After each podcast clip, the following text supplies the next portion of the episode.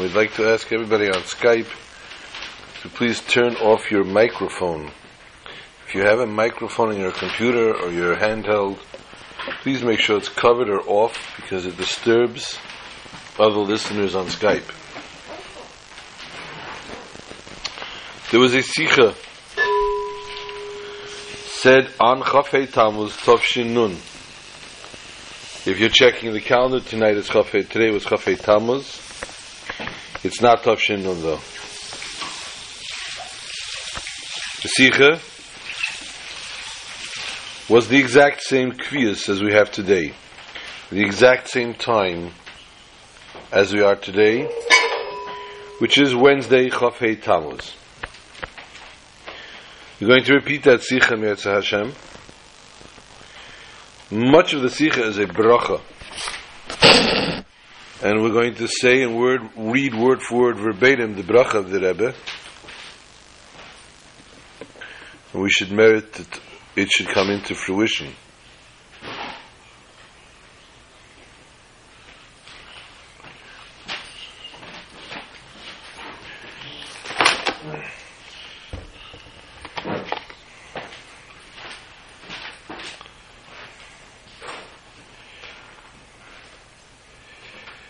Tonight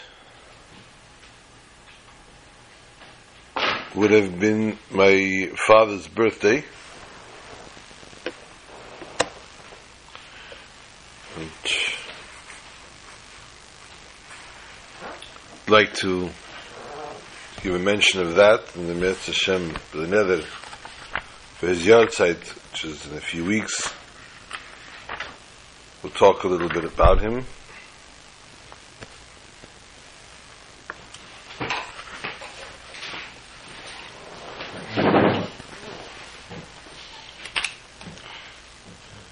Ironically, not ironically,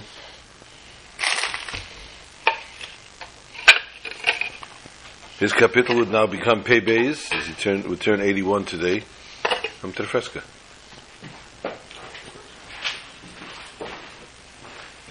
And of course, the Tilim, the capital that he just finished of Pei Aleph spoke about the singer, the conductor, and they sing joyously to God. Okay.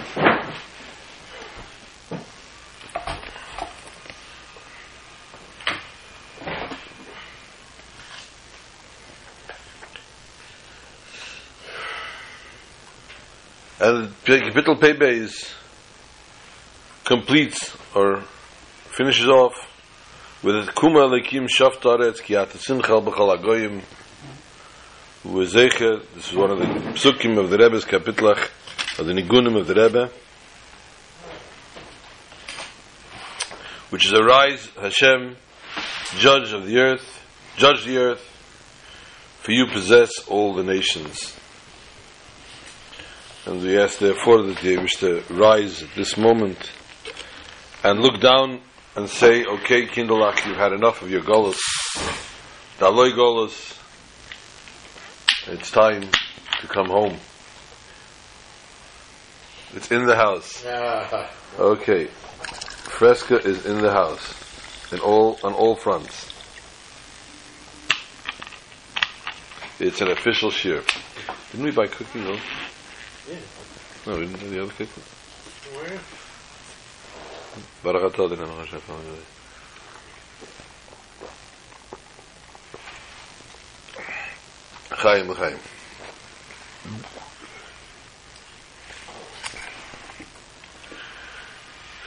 As we said, we're going to repeat the Sikha, Tavshin Nun. We have said we find ourselves now on Wednesday, Yom HaRevi, the fourth day of the week of Parshas Matais and Masai. The two Parshas are together for those of people who say Chitas. And you only been saying one Parsha this week. Good luck. Catch up, folks. Catch up.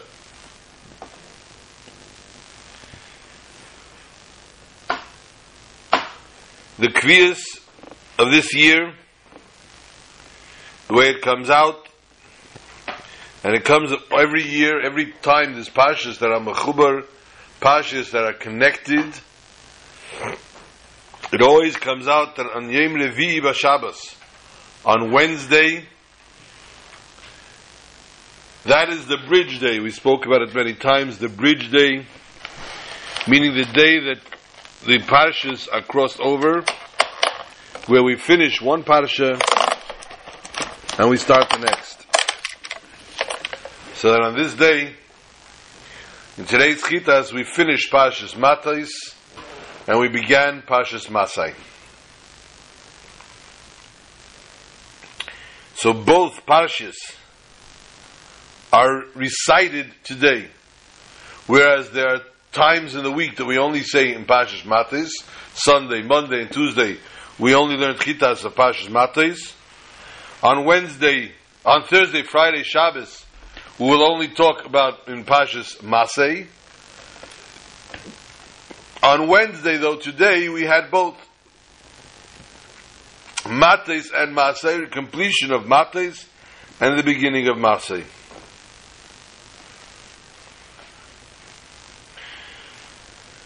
And the Shir Chumash that we learned therefore, as we said, is in both parshas. The Rebbe says we have to explain this as follows. In both, it is talking about going into the Holy Land of Israel. At the end of Parshas Matos, it talks about what conquering and the settling on this other side of the Yarden,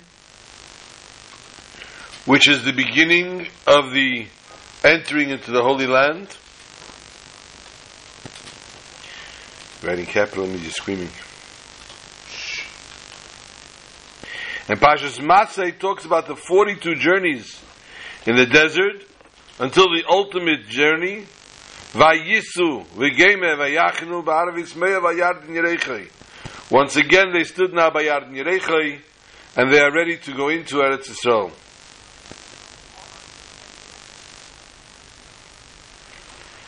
Deeper yet, in both pashas, it is stressed and hinted the concept of entering the Holy Land of Eretz Yisrael, which will be in the Geula Amitas V'Hashlema, in the, in the true ultimate redemption with Mashiach Tkenu.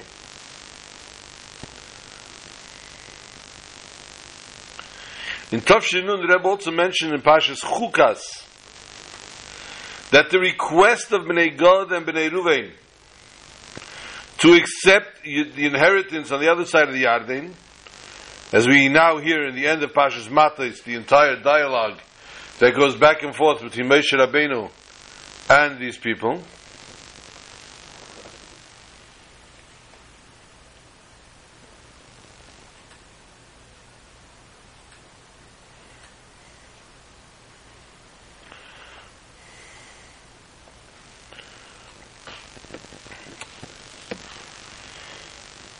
It was a mila. There was a plus to it. It wasn't derogatory, but rather a positive action. They wanted immediately to enter the land. They wanted to begin the inheritance of the Holy Land. The inheritance, the conquering of the ten nations. And as we know that when the ten nations will be conquered, that will be the completion of the ultimate redemption.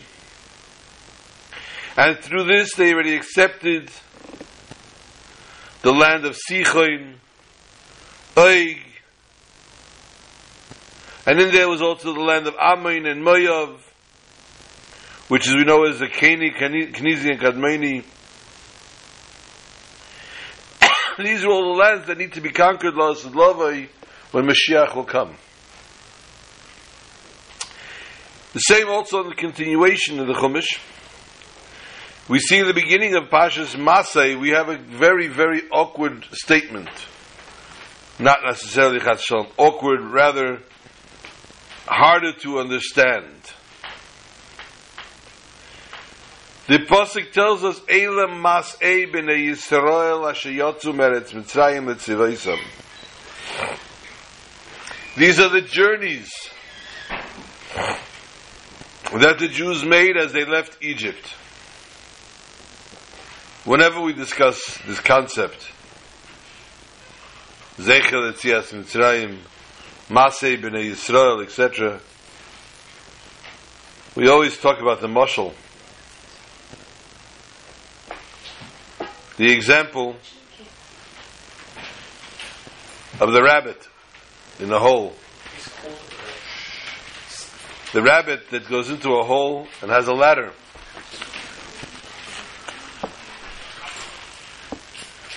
The ladder goes in. The, the ladder has 19 steps to it, and the rabbit, in order to get out of the hole, it goes onto the ladder. It climbs up two steps a day and falls down one step. The rabbit? The rabbit. The hole ex- consists of 20 steps to get out. How long then would it take for the rabbit to get out of the hole? Next week. So technically, since he goes up two steps and goes back down one step every day, and he needs 20 steps to get out, so the immediate response is 20 days, which makes sense. But the answer is not, of course, it's 19 days. Because on the 20th day, he takes, on the 19th day, he's on the 19th rung and he jumps out two steps, he's no longer falling back one, because he's out of the hole. So he's no longer on the ladder.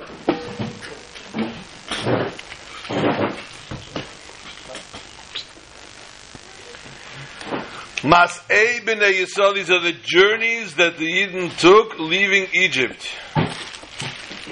In order to leave Egypt, it was one journey. one exit. By exiting Egypt, they walked out, they were outside of Egypt now. Why then would it say Mas'ei b'nei Yisrael, plural journeys to leave Egypt? Only one journey left Egypt. The rest of them were journeys towards the Holy Land. What is the Masei b'nei Yisrael sheyotzu meretz Mitzrayim l'tzileisim? The Alter Rebbe, the first Chabad Rebbe, explains that even though this pasuk is talking about a journey, the journey which they left Egypt, which ultimately, as we said, is only one, it's still called Mas'ei, in plural. Why? Because the entire cause, the entire reason for the 42 journeys which the Yidden took when they left Egypt till they get to Eretz Yisrael, they were leaving the concept of Mitzrayim. Mitzrayim is Meitzar Ugvul.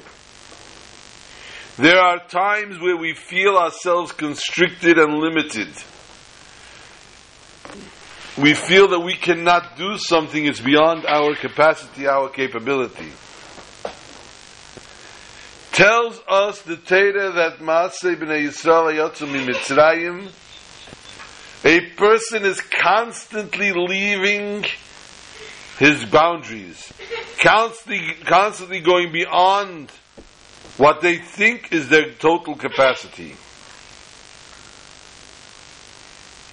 And therefore, the entire 42 Masayas are considered journeys that they left Egypt.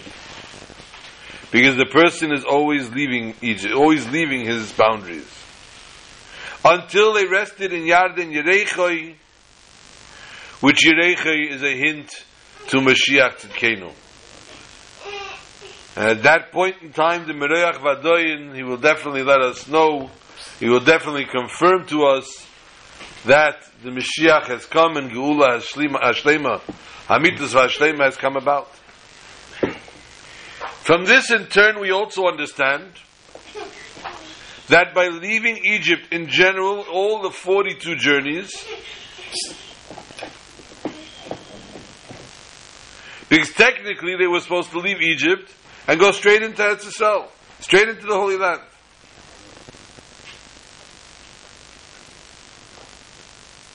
And they would have conquered at that point Keni, Knizi, Kadmeni, everybody on the other side of the Yarden they would have conquered. Since Teda is Nitzchis, Teda is perpetual. Teda is not just a storybook, but rather a lifelong lesson. There we un- therefore, we have to understand that reading this part of the Torah has a perpetual lesson for us in every time and every place. And the lesson is simple. Bnei Yisrael need to be constantly prepared to go into Eretz Yisrael. Not just an Eretz Yisrael, but a full, complete Eretz Yisrael, which is all the ten nations conquered and complete and ready to go in with Mashiach, with the Beis Hamikdash Hashlishi. It's a status that you didn't have to be prepared for, and have to live with that.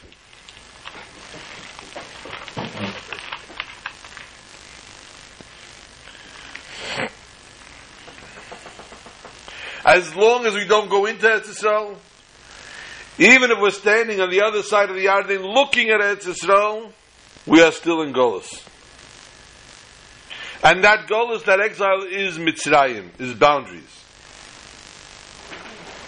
Even this last journey is considered Yotzum Eretz Mitzrayim. It's still Golos and we need to leave still our, our boundaries. So much more so in today's day and age. As we stand now in the last days of Golos, and we are prepared to go in any moment to Yisrael with the Gula Mitzvah Hashlema. We need to complete all our all our business dealings, all our exile mentality issues today. And at the end of Pashas Matais and the beginning of Pashas Masay, like we read today, where Masay says we go into Eretz Yisrael with all the ten nations conquered. And that was Reuben and Gad's goal and thought, thought pattern. That each and every Jew should redeem themselves by adding and learning of Torah, adding and doing mitzvahs in general. As again the Alter Rebbe explains in Tanya, every inyan of Torah mitzvahs, every time we do a Torah, we learn Torah, or we do a mitzvah, a person has a personal redemption, a geula protis. and shame geula Allah, and the shame, the name geula goes upon this. And the same thing also at the beginning, and this is this in total is the beginning of the geula, the general, the general redemption of the Jewish nation, which would be the Jew, redemption of each and every Jew, at any place there may be. This, therefore, is also the point where the Rambam, Maimonides, says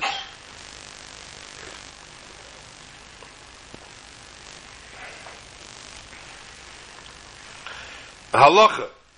The Rambam only says halachas. It only gives laws. The Rambam says the halacha.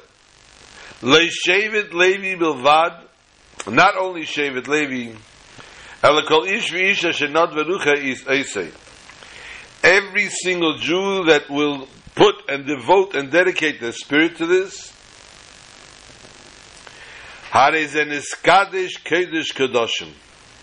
They will sanctify the Holy of Holies.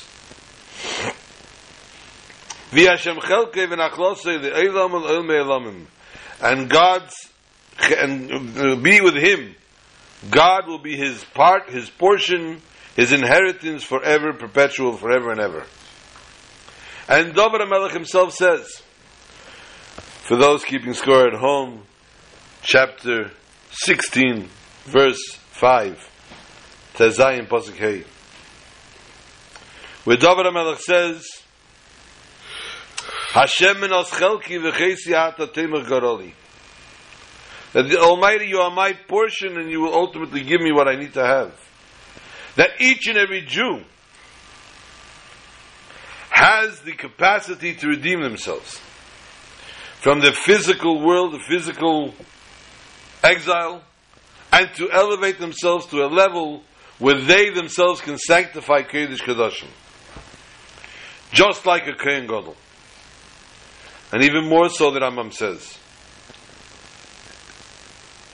Hadlokas Hanedis Kshedim Bezorim. The lighting of the Meneda was kosher, even a regular Jew could do it. For each and every Jew has the strength to be a madlik, to light the Shemen Zayizach, the pure oil that they have within themselves. The Jew has the power and the, and the potential to light this up, to, to illuminate it. And so too in the Beis Hamikdash. And therefore it says the Menera will be brought out to the courtyard.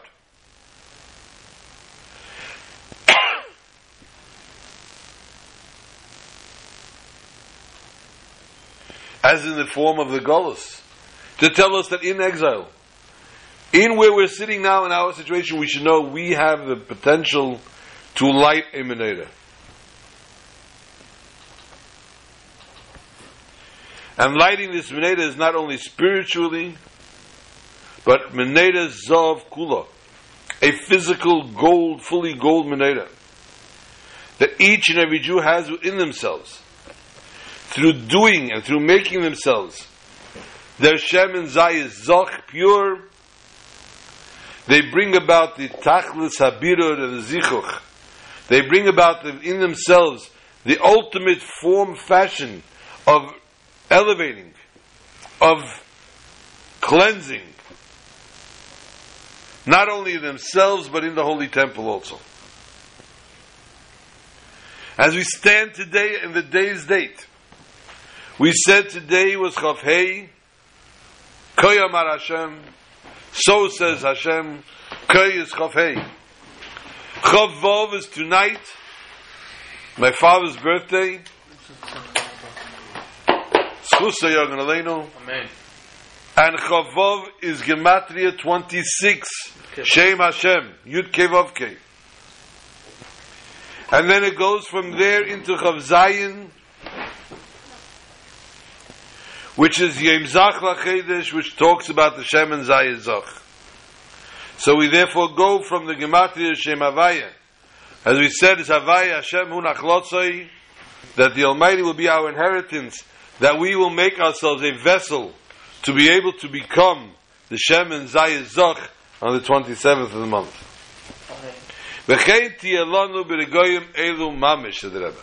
And so it should be to us this very moment until this moment, moment, singular, that through this each and every man and woman should do their service to the Abishter in a form of nidva ruchei, from the divas left, from total the dedication from the heart, with a healthy heart, a healthy soul, and a soul within a body so that the entire heart will be dedicated and devoted to the service of Hashem. And we will therefore finish immediately all the concepts of Golos, and immediately after that, the beginning of the Gula Shlema, which is also the Gula Mitas, and the Gula Shein Acharei Golos. The Gula, which after it, it will be no Golos. And we will merit to what the Prophet has said, for those keeping score at home, it's in Yeshaya 27, verse 12. doing a lot of homework lately, Ah? He's doing a lot of homework. Those are keeping track at home, listen. They're keeping score. Those are saying this house is cold. It says, Ve'atem to look to echod, echod b'nei Yisrael, each you Jews will be gathered one by one Yidden. And since this will come through the Abishta himself, that the Abishta will come and take each and every Jew by their hands out of Golos, in one moment on the clock, not more than a split second, Rega Kimemra, and Orum Imanane Shmaya be, will be lifted up with Anane Shmaya Again, those keeping score at home, in Pasuk is in Daniel chapter 7, verse 13. Or if you'd rather look it up in the Gemara, it's in Sanhedrin 98, side A.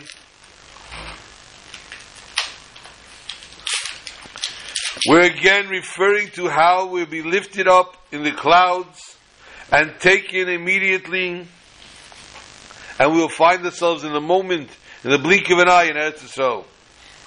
We'll be gathered from the all four corners of the earth, binareinu, uviskenenu, bivanenu, bivnesenu.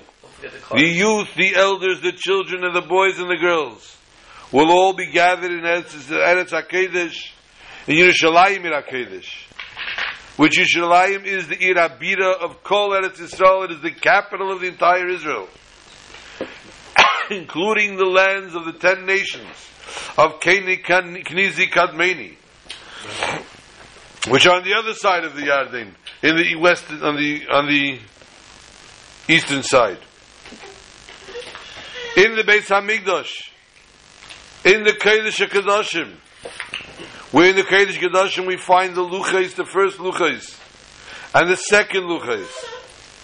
And through this we will be able to overturn the 40 days that were in the between the two, which we find ourselves now in the three weeks in the Meir Otzain. Until that the entire world will see to it to make Direle Yisbarech B'Tachtenim, the world should be a dwelling place for the Almighty. The way the Diras Adam Kipshute, the way a person lives in a house, so the Abishter, the Almighty, would live in this world.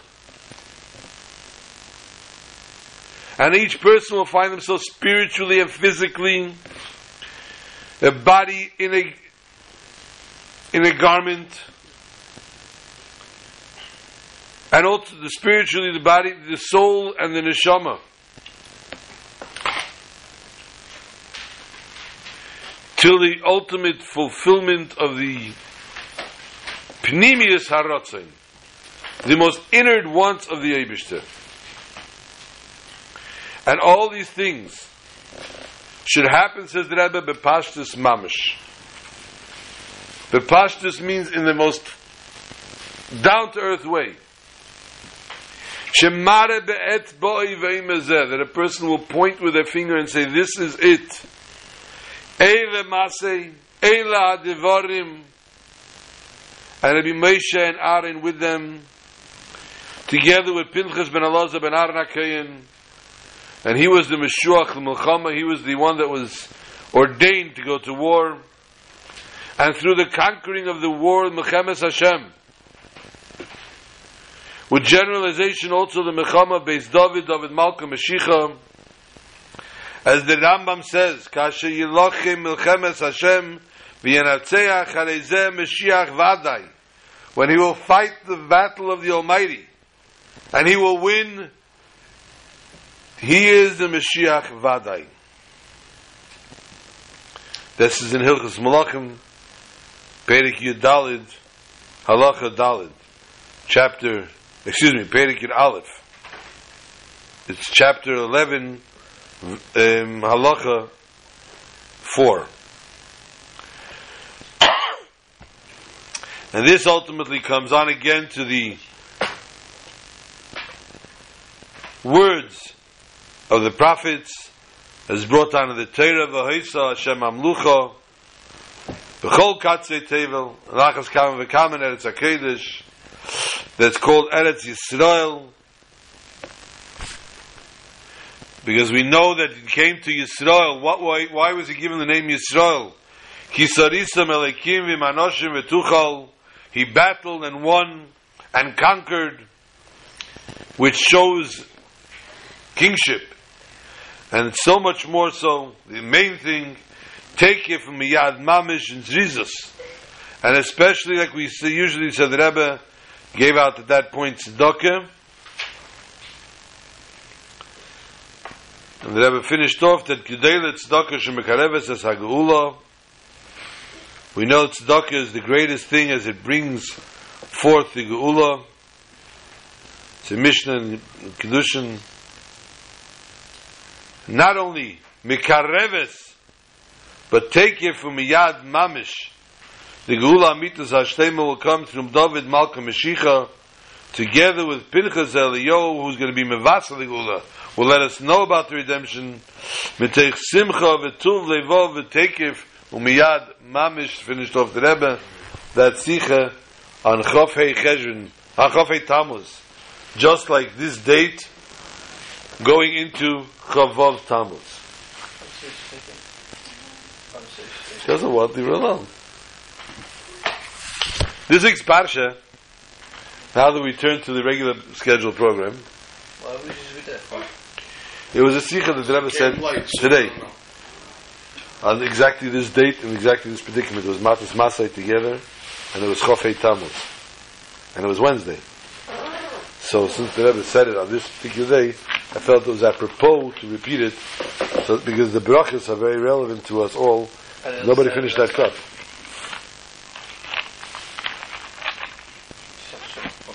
Pashas Matais begins with the inyan of Nidorim.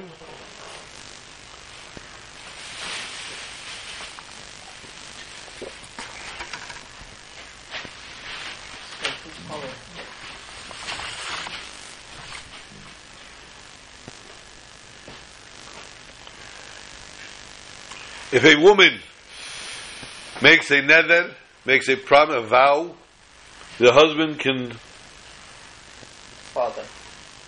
the husband Pay attention. can nullify it. If it's a girl at home still, or only an engaged girl,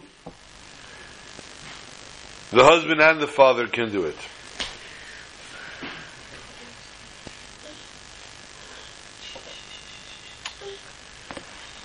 Give me a, give me a, yeah. So we therefore see a chiluk, a difference between a rusa and nesua. That by the nesua, the married woman, only the, the husband cannot ultimately do it beforehand, but has to hear it in order to be made for the neder. As those who keeping track at home, score at home. The Gemara in Nedarim, Daf Tezayin, the end of Amud Aleph. Tezayin is 16. Where the Gemara says, "Shein yachol lehefer hanedarim shenadra lifnei hanesuin." The husband cannot be made for nedarim that the woman made before she got married. He cannot nullify them. Mashenkin barusa, an engaged kala, how do you make for bekedman? He can do that. So we find, therefore, that the husband has more strength when they're engaged than when they're married. The reason the Gemara tells us is because when they're engaged, not only the husband does it, but the father can still do it as well. So you have therefore the hafaras nadarim both the father and the husband together. And since the father doesn't matter before or after they're married, so also the Baal, also the husband. What is that relevant? Tachlis. What is it? What do we care about this? Right. We have to take this into heed, into service of Hashem. How could we learn in our Avedis Habere, our service to God, what can we learn from this? Nisuin, marriage, is the his achdus, the unification with the Creator. So much so, the person has nothing else but God. Person is self nullification to the ultimate level, to the umpteenth level. It's all about God. By Erusin, though, by engagement, the person is not totally attached only to God.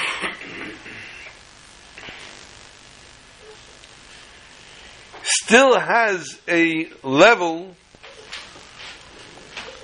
which is also la kuli alma. She can't marry anybody else now.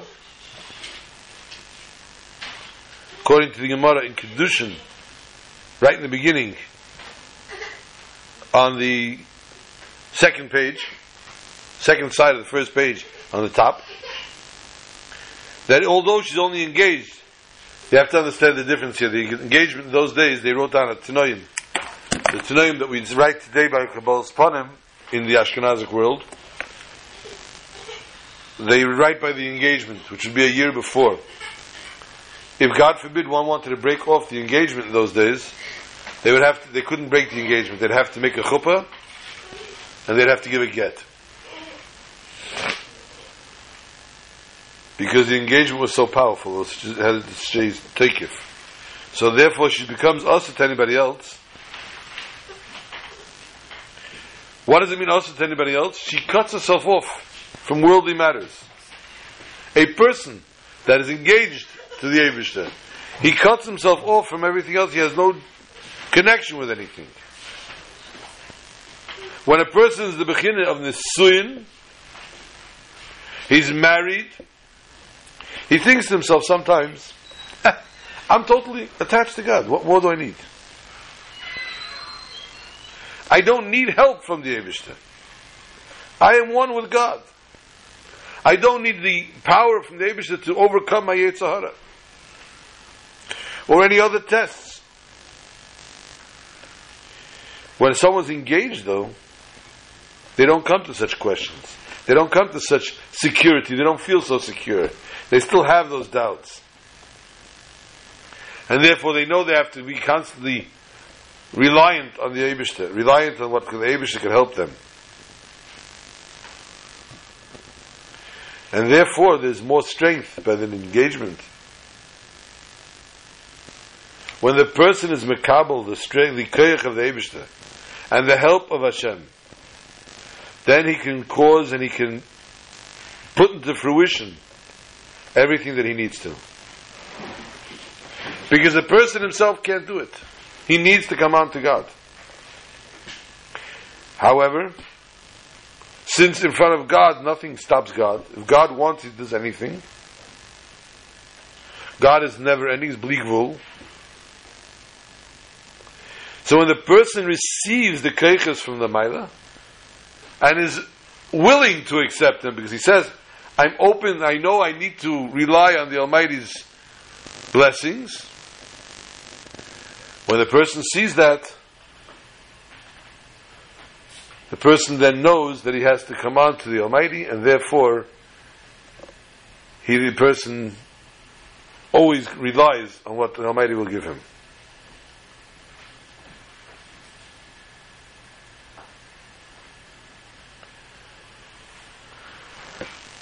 When it comes to a neder, it's a very powerful thing to make a neder or not to make a. There was one particular chassid who had everything he needed money, popularity, everything was beautiful. But unfortunately, he was not blessed with a child yet. And he came to Rabbi Yaleb of Shpola, the Shpola Zayda. And he came to him many times and he got what he felt was wishy-washy brachas. He wanted a f- solid bracha. And he decided he's coming out to the, Shpola Zayda and he's going to be relentless. He's not moving. He's not yielding until the Shpola Zayda promises him a child. And so he entered to the room of the Shpola Zayda, and the Shpola Zayda was in very deep thought. And Shpola Zayda said to him, Please, I can't talk to you now. There's tremendous decree over the Jewish nation that I must deal with now. The man saw that this is a time. Shpola Zayda was full of devotions, dedications, so he immediately threw himself in and he said, I'm not moving until you bless me. And kept pestering the tzaddik and kept disturbing him until the Shpola Zayda turned to him and said, I swear to you, the Shpola Zayda said to that man, that the man would never be blessed with children. Man picked himself up and ran for his life. He knew he was in trouble. He came to the town of Koritz.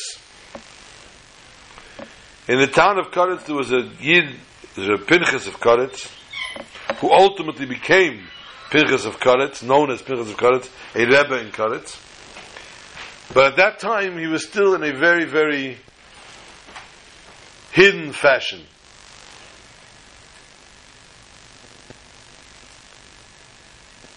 But he observed him. He observed the way he davened, he observed the way he learned in Torah and Shul, and he knew that this guy was something special. And so, he went to the he went to the people and he asked about the Pinchas of Koritz, and he asked what's his financial situation. And they said there's no financial situation. There's no financial. This man has not got anything. He was my competition. He's got nothing. And it was already Chodesh Nissen. Pesach was approaching. And so, the man went to Pinchas Koritz's house.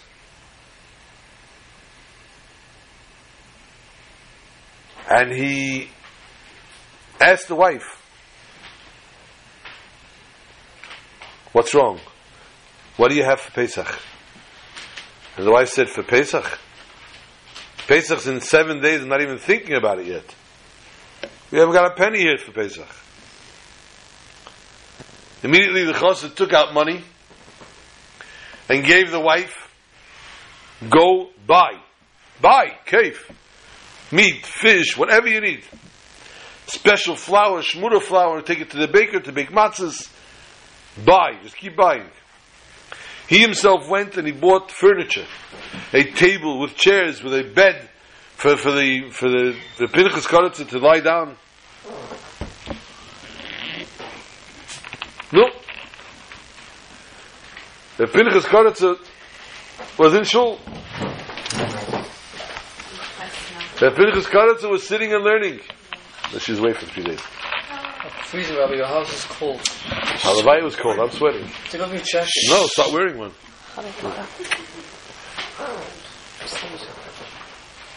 You get me sick, Rabbi. It's just- you get me sick. Go get a tea. Go make some tea. The Pinchas Koritz comes home.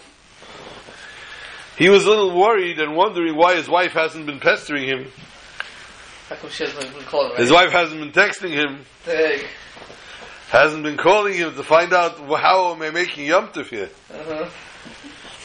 But the day. the Almighty is great, and if he, she's not bothering, if it's not broke, don't fix it. Oh, damn it. He walks in Shachshul. out of base after Maidav for the Seder night, and lo and behold. What a Seder! What an amazing, amazing Seder! Needless to say, he turns to his wife and says, uh, "What happened?" And this man asked that he could be invited as a guest to the Seder. How could she tell him no? If, after all, he is their benefactor.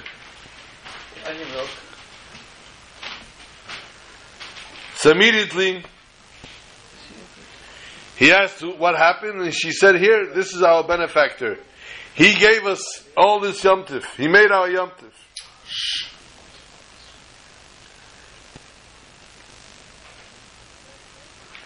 And Pinchas Koritz greeted the man, was very happy, very joyful. And then the Pinchas Koritz asked him, Shtot Chotzes. You must need something. What is it that you need, my friend, my brother? Food. Thank you. And the man said, I went, I needed a brecha for a child, I went to the Shpola Zayda, and I rocked his boat the wrong way, and he swore that I'd never have a child, Rahman al I need you to undo that for me.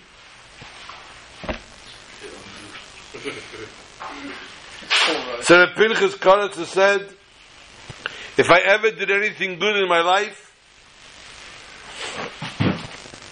if anything I say carries weight in heaven, Said Pinchas Koritz, I swear to you, this year your wife will have a son. Amen. And his blessing was fulfilled that year. The holy Ruzhiner, Yisrael of Ruzhin, told his story. And he said when the words of Pinchas Koritz came to heaven, it rocked the heavens. The Shpola Zayda eh, swore the opposite. And Pinchas Koritz swore this way. Who do we listen to? Do we bless this man or not? And the heavenly tribunal said,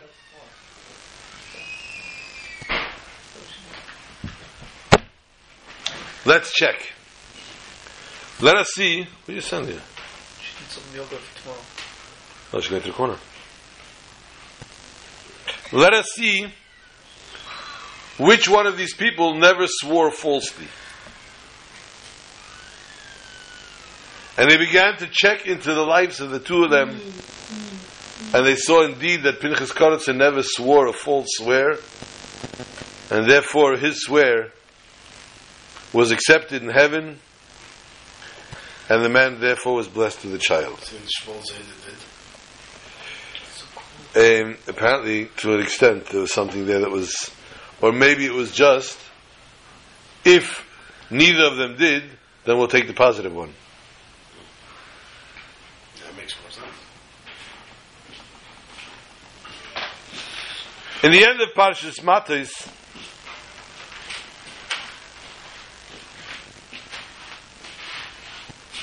excuse me, then the Masay, Pasuk tells us a law.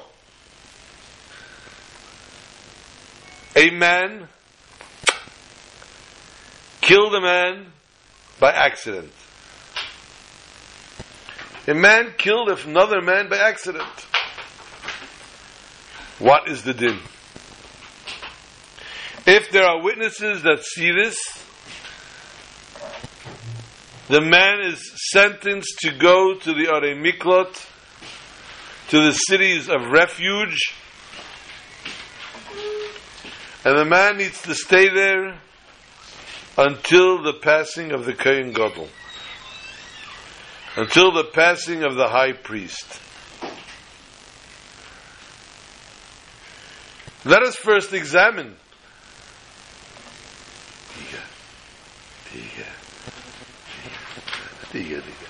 What transpired here? What does it mean he killed someone by accident and how did this fall into this man's hand that he's ultimately being punished for this? He's all my life. Tells us the sages. What happened is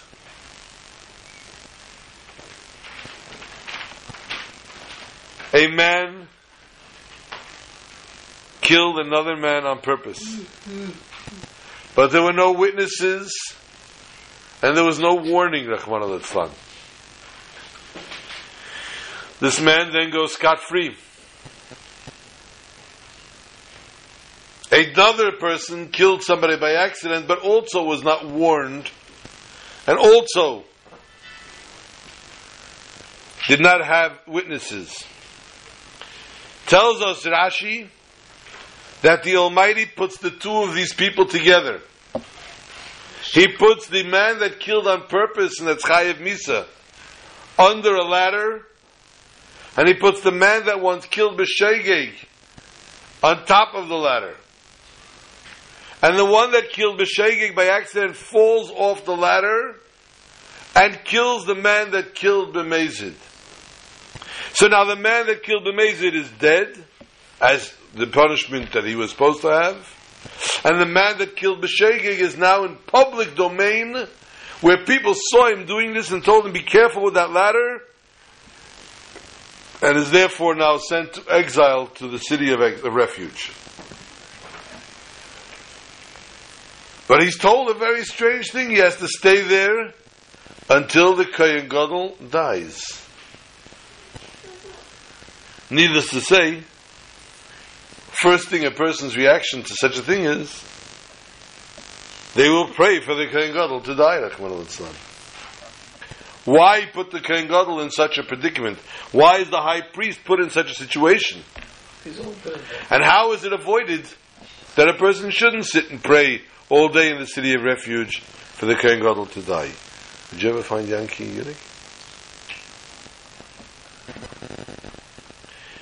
Gemara tells us that the, Mishnah tells us actually the mother of the Kohen Gadol, the high priest's mother, would go to the city of refuge And give him food. and give them beautiful meals.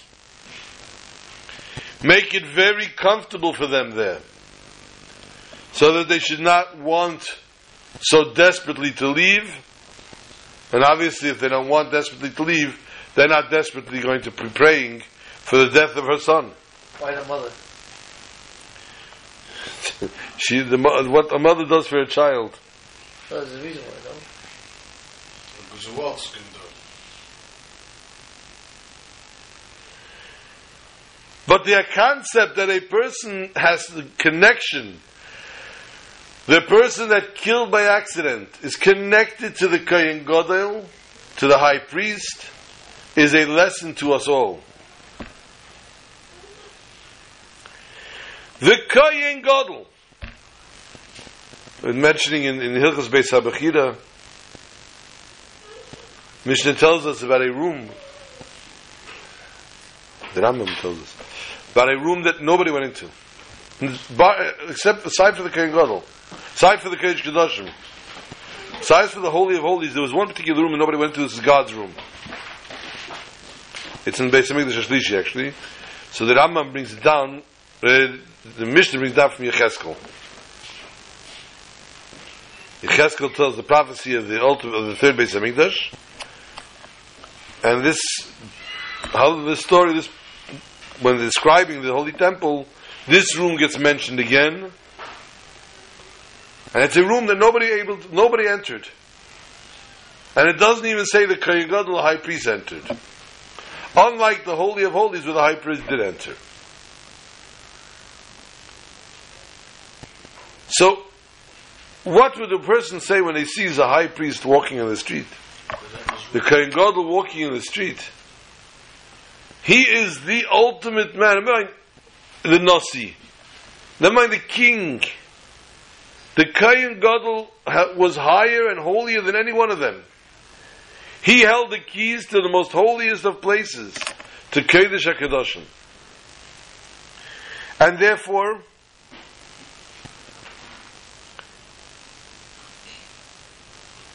he was looked up to at such a level.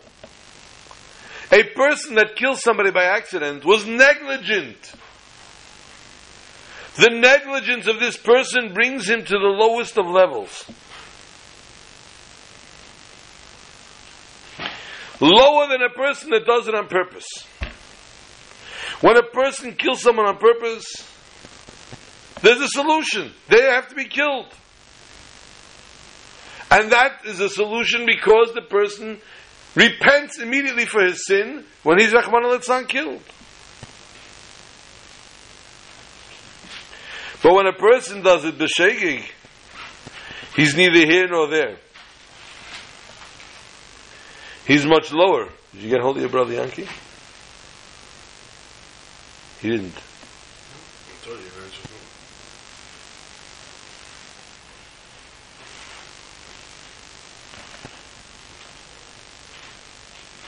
And therefore, all we find for him is a einish of Golos.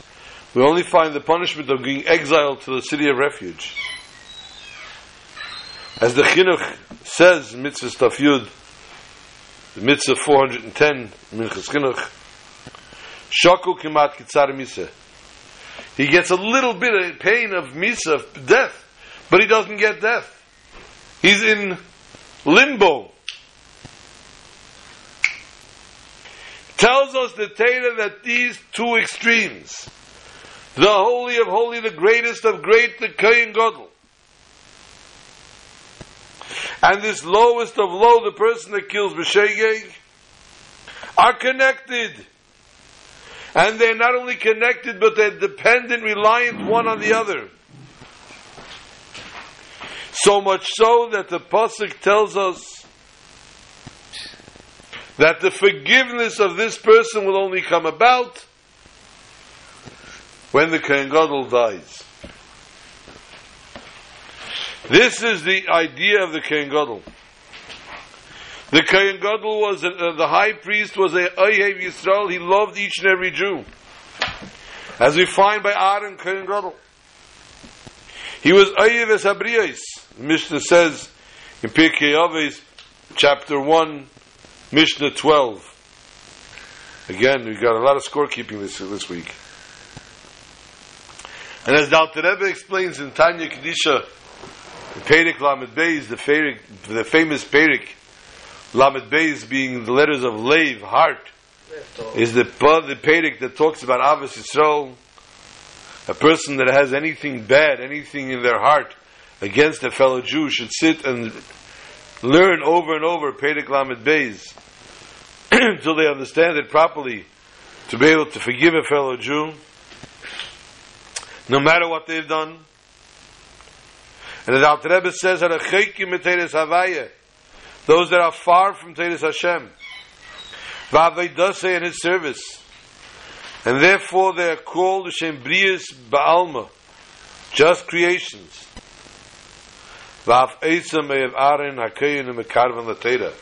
Even them, Aaron loved, and Aaron brought them closer to Teda.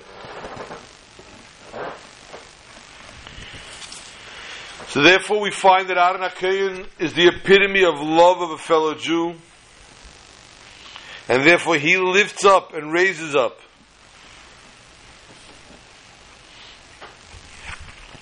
and elevates the lowliest of low, the Jews, the Rahman al fall into the situation of hating Nefesh Bishgoga.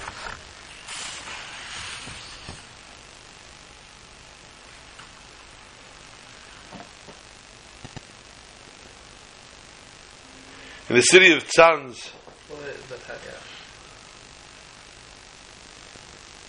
a village near Tzanz actually, there was an inn and one day the innkeeper was visited by a poor man in ragged clothing.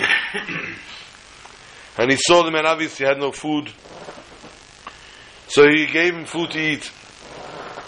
And as he was about to leave, the, the rich man, the innkeeper, handed him some money for the road. The man refused. So the innkeeper felt maybe it wasn't enough. Maybe he wanted more. So he increased his donation.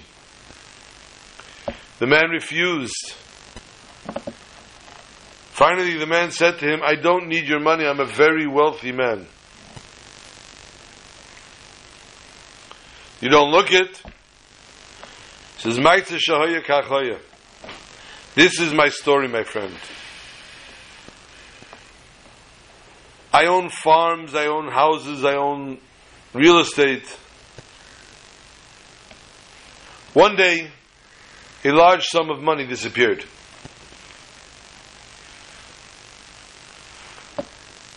And all the fingers ended up pointing at the maidservant in the house. She was an orphan, an orphan girl, never had anything, was always poverty stricken, and it must have been very obvious that if anyone was going to take such a large sum of money, it must be her, because she needs this money. And so I brought the attention to the police. The police arrested her and they beat her for a confession. But no confession, no confession was forthcoming as she had nothing to say. She was innocent.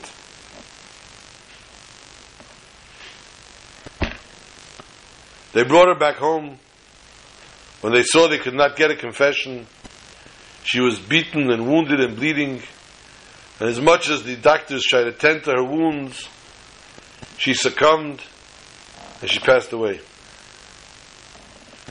A week after she died, the real thief was caught and the money was returned. And I grabbed myself, my, my head and said, Woe is to me that an innocent person, citizens, died in my hands. And I went to the Meir Premishlaner and I told him my story. And he gave me a choice. One of three things. Either I die, I suffer three years in bed, or I wander for three years. I said these are too severe for me. I went home, and immediately I started to feel ill, and I got sicker and sicker, and the pain spread through my body. I was bedridden for a very long time. And I realized that the situation was being taken in hand by the mayor himself. I didn't agree to anything, he was doing it himself. I wrote a letter and I sent a donation to the Meir Premishlaner and I told him, please daven for me, I want to come back to you and discuss my choices. And so, the mayor davened for him, he was healed, and he traveled to Meir Premishlaner. Meir Premishlaner told him, right now I can make sure you die. You were already sick in bed, you suffered. Your choice is either that or to wander. And I took upon myself to wander, and wandering entailed, said the mayor, you give me everything you own, all your money and everything, and I will take care of it. In three years' time, you will wander. You do not stay in the same place two days in a row. Wherever you sleep at night, you cannot be the next day. The next morning, you must leave there immediately. You may not ask for food or for money. If it's given to you, take it, the food, but not money. Only take what you need to live. I am now by in front of, and each year you should come to the outskirts of the city, of your hometown. Your wife will bring you the books of the business. If the business is faltering, you can come back home. If it's not faltering, which I promise you it won't be, you stay in your exile. Until three years. Said the man, after two years, I heard Meir Premishlaner passed away. I don't know what to do now. I'm traveling therefore to the city of Tzanz. And in the city of Tzanz there's a tzaddik Reb Chaim Tzanzer. I'm going to ask him what to do. And so this man, the innkeeper, said, I have to see what's happening here. And he followed him to Tzanz. And the man entered the room of Reb Chaim, and Reb Chaim Tzanzer didn't wait for him to talk. Reb Chaim Tzanzer told him, Return home. On your way home, go through the city of Premishlan. Find the grave of Reb Meir and tell him the Rav of Tzanz said two years are enough. You observe them well, you observe them with pure self sacrifice, and therefore two years are enough, and he should forgive you. You can return home, and everything that he had will come back to your home. And so we see that in our exile, the years are enough. Daloi Golos, we've had enough of this Golos. Every moment now is extra, is overtime. And therefore we ask the Almighty to understand as Reb Chaim Tzanzer, as a Med Premishlaner, in the schus of Reb Levi Berditchev, in the honor of my father's birthday at least, the humblest of humble servants, that we should see to merit that our decree of exile should be nullified, and tonight we should be able to go to Yerushalayim, Yirah Kodesh, with Mashiach Tzidkenu, with the ultimate redemption, with the redemption where there will be no more exile thereafter. Shabbat Shalom to all.